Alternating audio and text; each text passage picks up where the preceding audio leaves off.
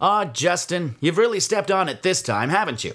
We know you got lots of money, so there's really no need to show us you've got a bucket to, well, you know what in. But as for touching the Stanley Cup, I for one don't feel the same outrage as many NHL fans. It doesn't show disrespect to a trophy to touch it, it shows reverence. Matter of fact, when guests come over to my place, I invite them to touch my valedictorian trophy from 1985. Strangely, still no takers.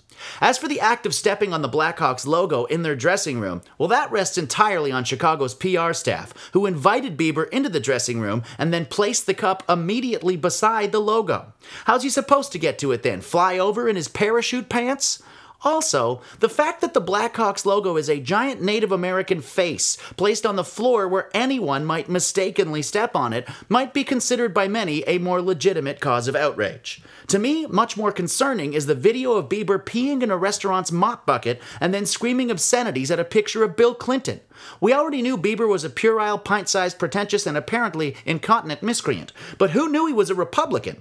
Then again, having seen how some rich Republican old men have turned out, maybe this is just his natural devolution, and maybe their house guests should keep their shoes on next time they're over after the floors have just been mopped.